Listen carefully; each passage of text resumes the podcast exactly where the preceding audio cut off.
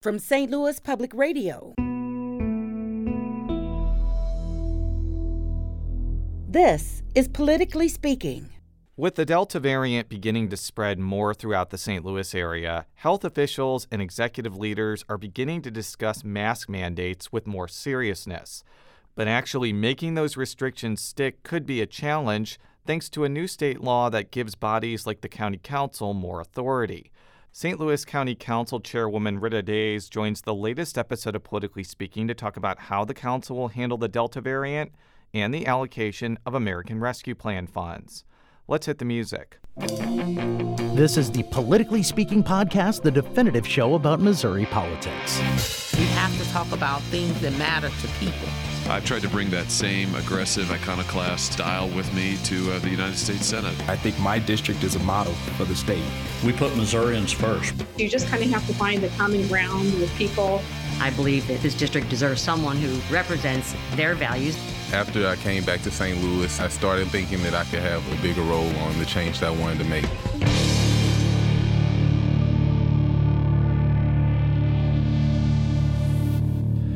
And welcome to Politically Speaking. I'm your host, St. Louis Public Radio political correspondent Jason Rosenbaum.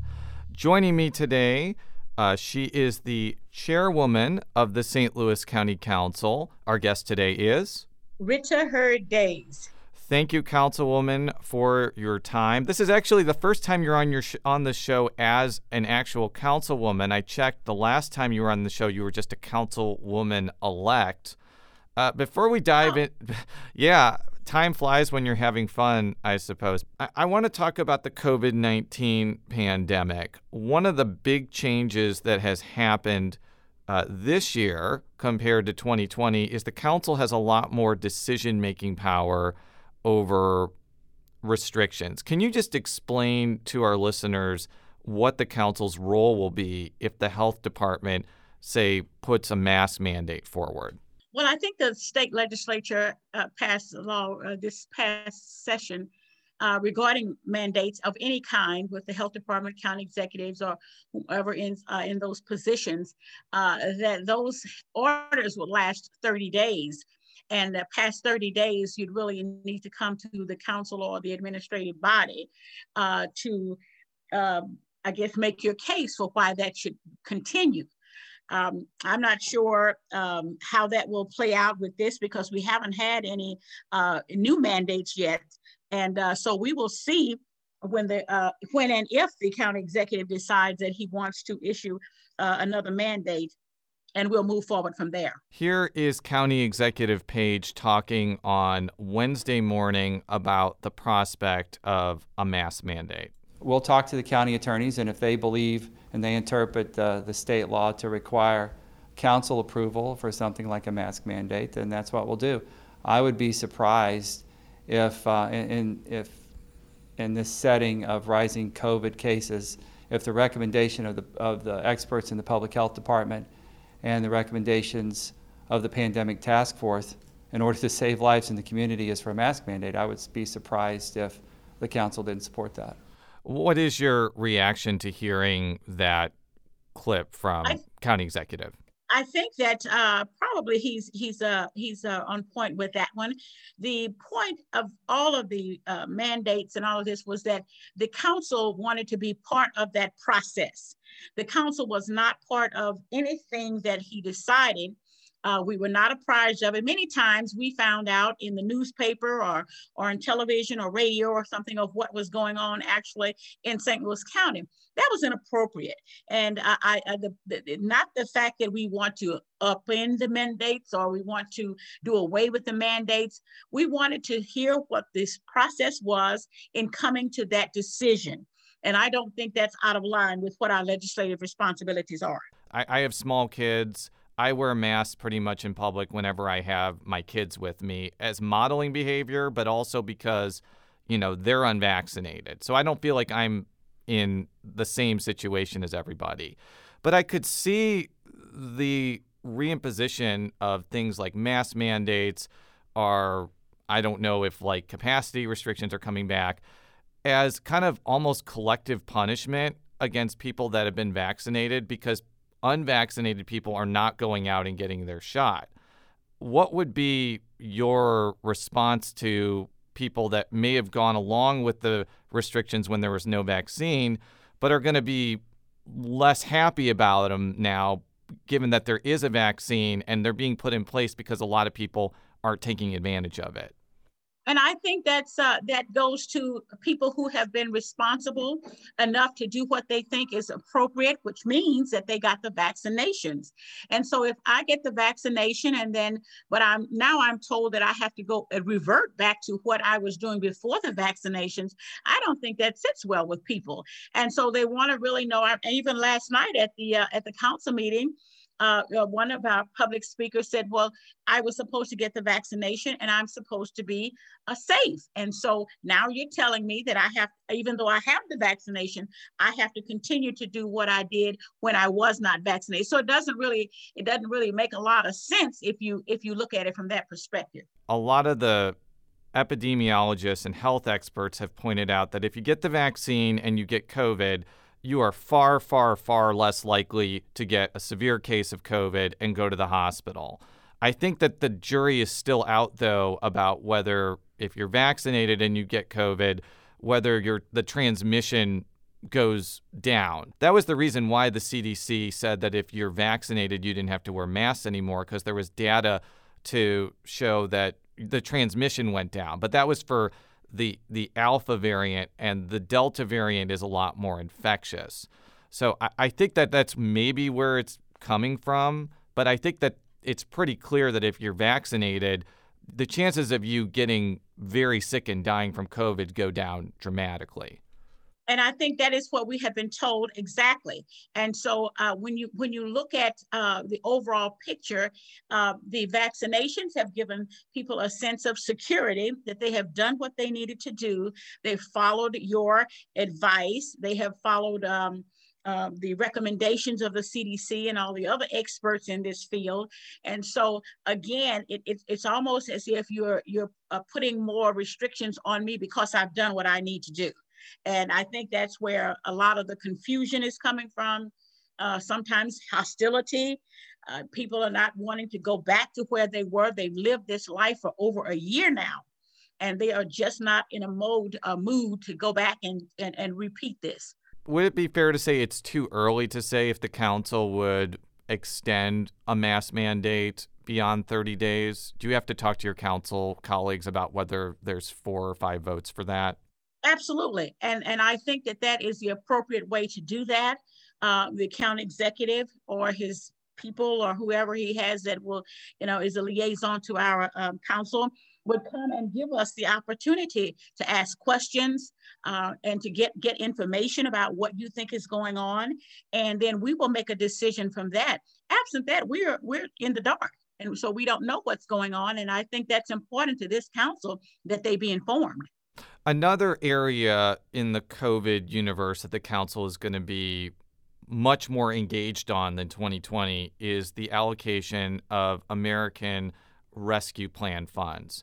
Uh, for some context, and I think that maybe you can touch on this, when the CARES Act money came to St. Louis County, the council voted to give County Executive Page basically all decision making power over how to spend that money. And you you voted to do that, but you have since said that you regret that decision. That's very accurate, and I I will say that um, uh, to relinquish all uh, control from the legislative body is not a good idea. Uh, the county executive um, talked to uh, me about what he had planned to do and wanted to do for, uh, particularly my area, which is um, um, probably uh, hit the hardest with this and uh, and I I supported that. I you know it was it was a hard vote. I will tell you that it was a hard vote to give up your um, your control over uh, uh, your community, giving up control over that much money, and you really don't have anything to say. This is what the plan is. And so subsequently, we found out that there really was no plan. Uh, we continue to ask for plans. We continue to ask for how the money was spent. As a matter of fact, uh, in August, I think the first week in August, we're going to have a, um, a meeting over how the, the initial COVID monies were spent uh, before we move into spending the, the next COVID uh, ARPA monies is what they're called. And so we're going to be um, looking at, okay, what happened? Because we have not yet been apprised of the details of how that was spent. Even if Page wanted the same arrangement, there the votes aren't there anymore. So that means that whatever he wants has to be approved by the council. And this is a clip again from Wednesday about how he wants to spend at least uh, the initial portion of the money. The investment in workforce development and a jobs program uh, at the North County uh, Met Center is about $20 million. An expansion of uh, public health uh, footprint and access to health care in uh, communities that are impacted by healthcare disparities is about $35 million. the, um, um, the extra um, hazard pay to um, folks in justice services, a small pay increase to uh, the people that work in the jail is um, a, million and a half or so. Uh, the remainder would be to replace lost revenue and stabilize the county budget because of lost uh, revenue from sales tax, and that number is um, is not entirely clear. So I need to talk to our budget director and see how much um, that would take and how far and how deeply we would go into the expenditure of the first, um, you know, uh, $95 million or so. Where, where would you like to see the money go? And more importantly, what are other members of the council saying they want to be priorities from these funds? As, you're aware, the council has had two workshops uh, regarding the ARPA funds. And the initial workshop was to kind of get a overall general idea of the kinds of things that you would be looking to spend this money. The second was to um, whittle that down to actually, we whittled it down to two actual um, areas that we would like to spend uh, the money. And the first was public safety. Um, I did not hear the uh, county executive mention anything about public safety, but uh, this council uh, had decided that that was a priority for them. Uh, the second was, uh, was economic development, which encompasses a lot. Uh, some of the uh, activities that he mentioned just uh, just recently uh, would probably fall under the economic development arm it's very interesting that um, that most of the departments and what they're looking for uh, is in salaries and, and increases and, and new personnel. And we have been informed on a number of occasions that this is one-time money. We can we have we don't need to um, what the old people used to say make a bill, but we need to spend this money on one-time expenditures where we can get the biggest bang of our buck. We look at um, for instance, for the police department, we'll look at the uh, the CAD system, and I don't know what that acronym means, but I think it's the um, uh, maybe the 911 system or something like that needed some kind of enhancement. Uh, Chief Barton gave us that as a as a one of her on her wish list, and uh, so we're looking at uh, that that in terms of public safety, uh, and then when you move on to economic development, of course, we're looking at jobs uh, you know, how we can we can incentivize work uh, for for folks who need that at this particular time.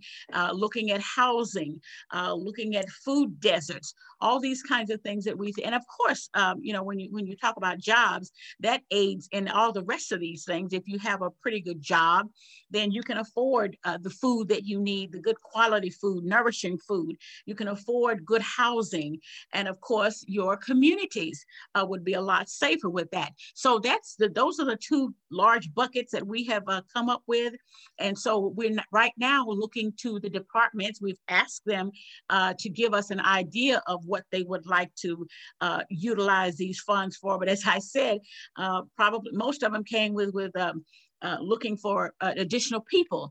And we cannot afford, St. Louis County cannot afford uh, in its budget to pick up uh, after the ARPA funds are done. We cannot afford to pick up extra personnel at this particular time. St. Louis County approved a half cent sales tax increase for public safety that has. Are you speaking Prop P? Yes, I'm talking about Prop P. Okay. am just kind of, okay. I'm, I'm, wouldn't it just be better to use funds from that rather than ARPA money? Yeah, let me let me weigh in on that one because I again that happened before I got here, but I have not had a clear understanding of what what pop Prop P was, what we used it for, and I will say that, um, and this is a caveat to another another subject that um, we are in the process now of uh, hiring a new auditor and uh, and I think that that will help us to understand better where our money is, what's being spent, is it being spent efficiently? We have not had that before, and uh, and so I think that would help us as we move forward, looking at these kinds of of expenditures. Prop P could very well be used for that, but we don't have any idea right now of what is actually uh, the utilization of Prop P. At least I don't. Yeah, and the reason I bring that up is there's been a lot of discussion nationally and regionally about quote unquote defunding the police and about whether you take money from the police budget and put it into social services. Well, St. Louis and St. Louis County have done the opposite over the last four years. They have passed very steep sales tax increases that have directed, again, tens of millions, if not several hundred millions of dollars toward public safety services. And I think that that's something the auditor's office needs to figure out about whether this money has actually played a role in helping strengthen public safety efforts. Because I haven't really seen a lot of studies showcasing that the amount of money that St. Louis and St. Louis County have have have expended toward Prop P have led to less crime, and I think that needs to be studied and and analyzed whether taxpayer money is really helping toward that matter. That's more of an observation than a question, but if you want to weigh in on that, I'd be interested well, Jason, in your opinion. I, I, I do. I do because I think you're exactly right. Uh, a lot of times when we have uh, an influx of money, it, it, the, you know, the accountability is really not there. I guess that's what I'm looking for is accountability of what was and what continues to be the expenditures out of Prop P. We do not I do not know that. And I'm not sure if we've ever had uh, an opportunity to just sit down and go through that and look at the, the monies and the budget uh, that uh, that Prop P is supposed to support. Um, you know, I understand it's in several areas of, of the county. I don't know if that's what the um, um, the citizens wanted. I remember voting for Prop P because I was told that it would put two two officers in each car and and that was actually why I voted for it. Period. And I don't see two officers in every car, and so I'm disillusioned by that. I'm not sure how many other citizens are. You know, maybe they've just forgotten about the fact that we do have Prop P. But I I, I was uh, I was a little taken aback that uh, you know it was almost like a bait and switch. That would be what like the auditor's office would find out. Are there two officers to a car? You know, are the things that the people said were going to happen in 2017 did they actually happen like i don't know the answer to that and maybe they can show that the additional money which i think a lot of it went for higher pay le- led to more recruitment or or, be- or less crime like i don't know the answer to that but i think that it's been about 4 or 5 years I think it's time we start finding the answers to some of these things. I, I agree. And eh, eh, as you know, the council's um, I guess support system is, is is very thin.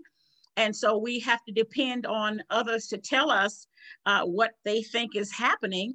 Uh, but with an auditor, I think we will be able to get a better picture of how that money is being spent. And if it's being spent wisely, do we need to make adjustments in that and move forward? Again, you have no idea. And until you get the information, you really cannot make sound decisions. We'll be right back after this short break with St. Louis County Councilwoman Rita Days.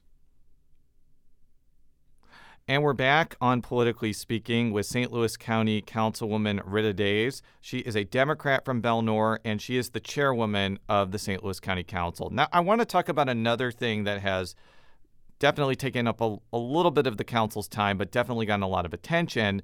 And that is the effort to subpoena records related to County Executive Page's work as an anesthesiologist. I'm just going to ask very simply why is the council interested in this particular issue? We have had several constituents to bring the issue up about that.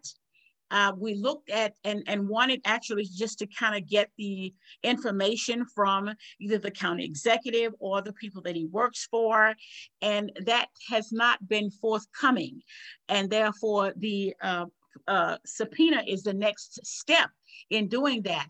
Um, I think it's important because of charter. The charter is, I thought, very clear uh, as to what the responsibilities were of the county executive and the opportunity for him to have outside pay uh, or, or, outside job, period, uh, uh doing his term uh, tenure, doing his or her tenure uh, as the county executive. And so, again, we're looking for information. You cannot make a decision if you do not have the information. And that's the purpose of the subpoenas. So the county executive has already said that he has been doing work as an anesthesiologist primarily on the weekend. I don't think that that fact is really in dispute. Like, why why is getting his pay records necessary when he's already said that he has been doing outside work? Well, I believe, and I was not here at the time, that uh, when the county executive um, elevated the, himself to that position, that the statement was made that I will take a leave of absence from my anesthesiology job in order to do the county executive work. And so at that particular point, I assume from the other council members that were here, that's, that said that it would be his only, uh, only job working for St. Louis County. And uh, so that seems to not have been the case or is not the case. Again, we don't know that.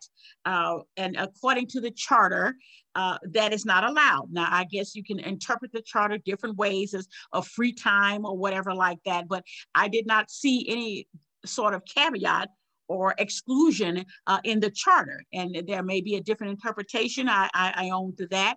And so that is why we want to really figure out. Uh, and I will also say that um, some constituents are indicating that they have uh, uh, seen perhaps the county executive uh, during work days uh, in, in surgery and things like that. So again, we just want to get the information and make a decision from there. I'm trying to figure out like what the end game here is because I've got this statement from St. Louis County Prosecuting Attorney Wesley Bell, and I'm going to read it verbatim.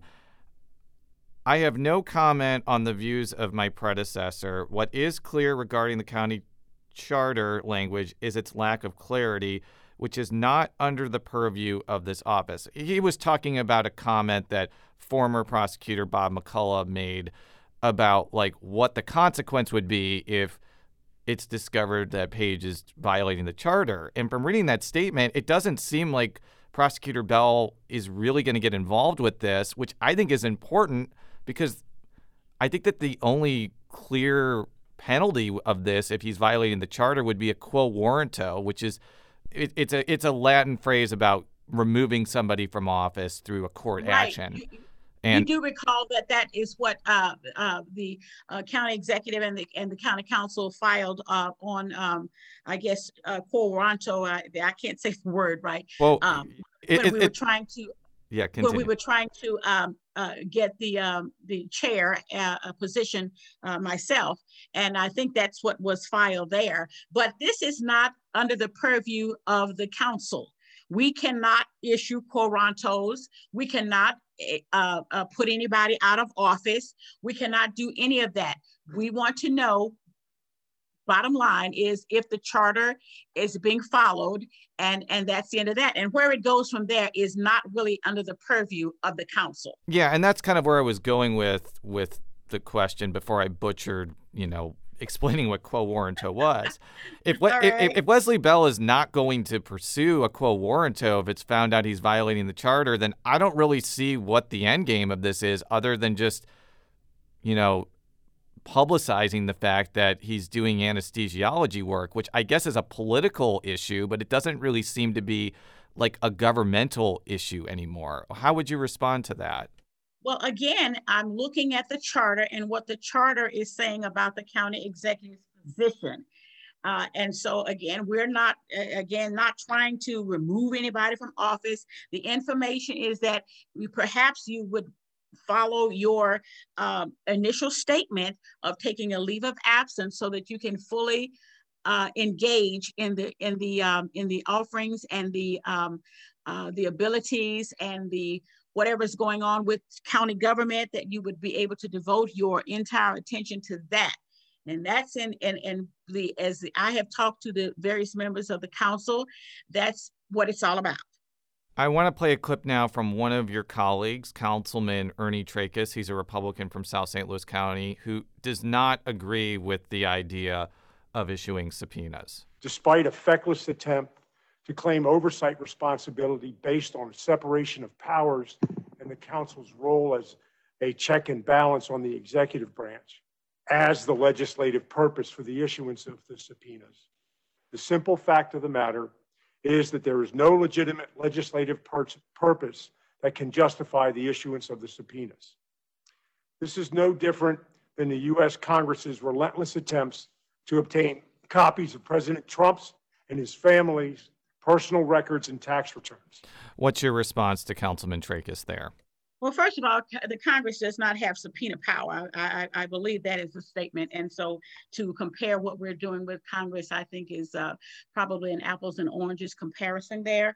And uh, and I think that uh, uh Councilman Trakas has been uh, very vocal in his opposition uh, to what is uh, going on here. And so he has absolutely that right to do that and that right to say that. And we accept that for what it is. I want to move on in our last few minutes of this conversation um, to, to talk about two people that played a really big role in St. Louis County politics who have passed away recently. And that is your predecessor on the council, uh, former councilwoman Hazel Irby, as well as former state representative Betty Thompson. Both of them died, I think, maybe a week.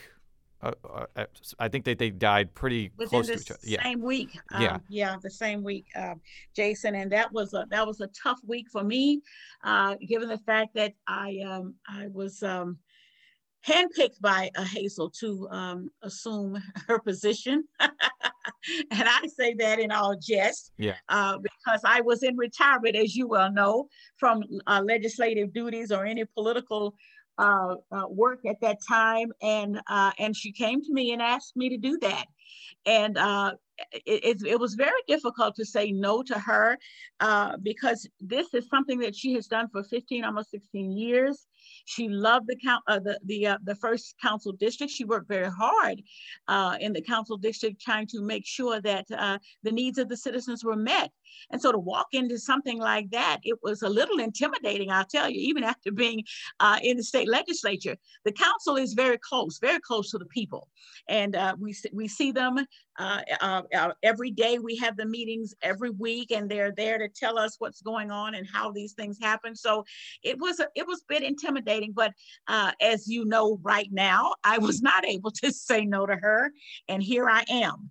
Uh, Betty Thompson and I, uh, I was uh, her chauffeur, if you will, uh, going to Jefferson City. You know, Betty's eyes were not that good and she did not drive. And so um, somehow we connected and I said, you know, I don't have a problem with you riding with me um, to Jefferson City and back. As a matter of fact, we stayed in the same um, apartment complex. So we got to know each other, you know, pretty well uh, in those two hour drives up and two hour drives back when Councilwoman Irby died, um, I tweeted out that she is one of the most important and impactful St. Louis County political leaders in history.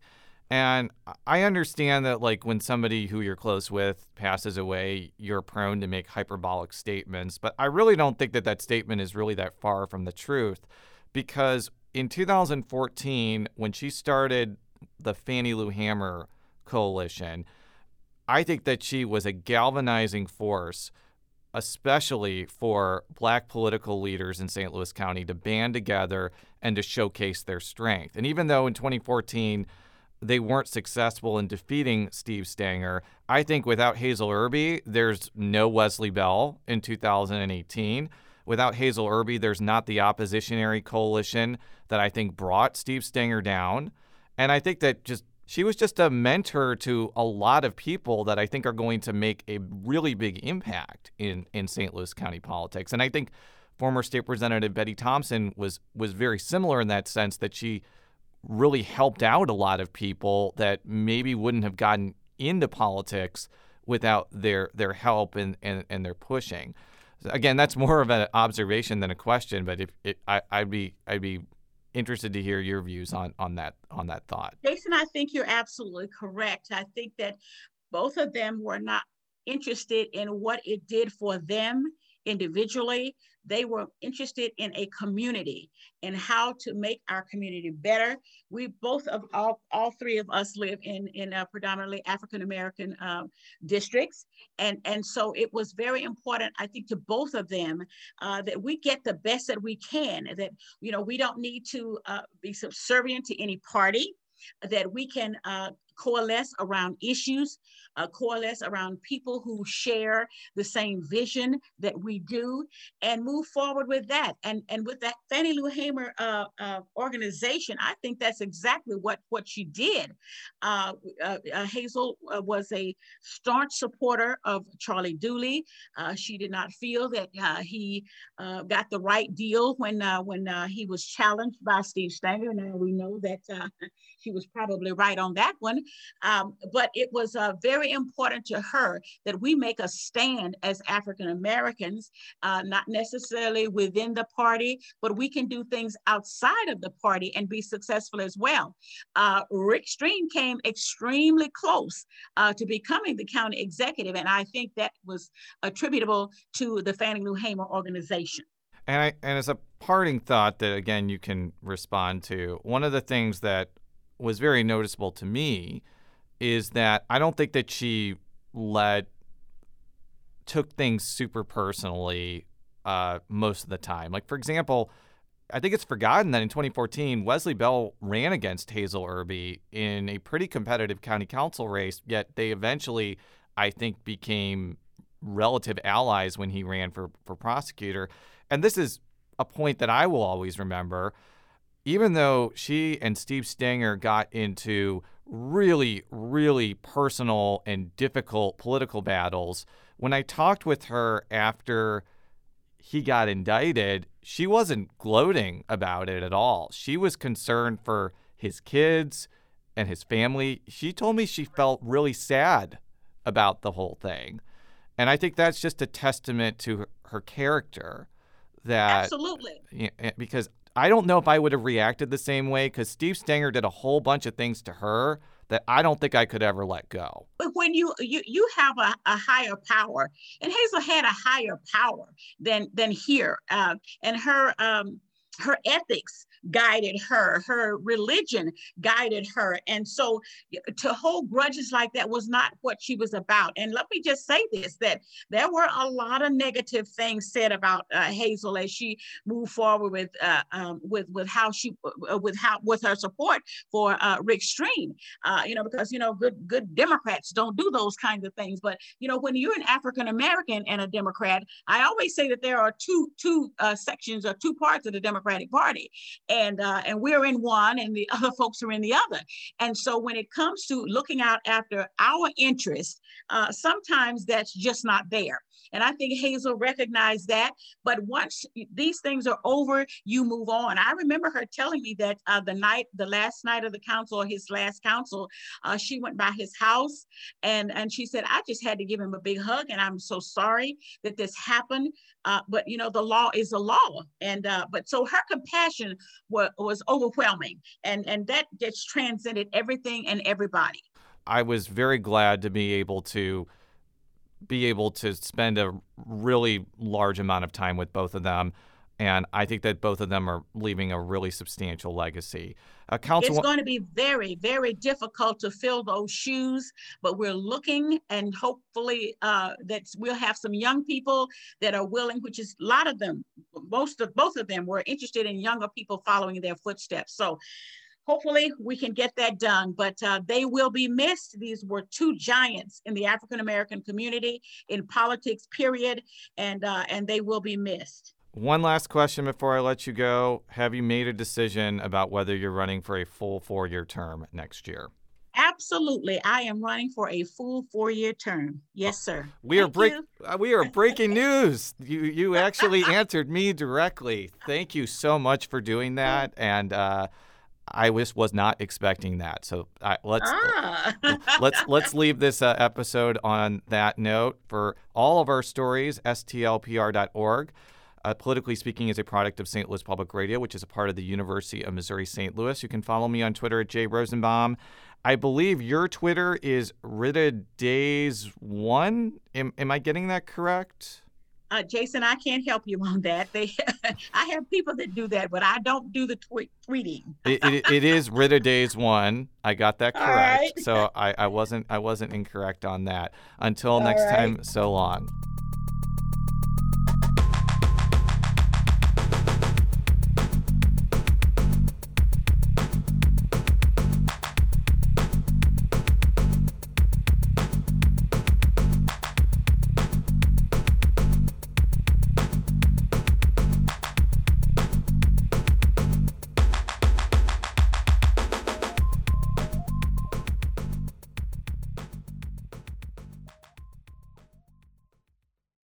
From St. Louis Public Radio.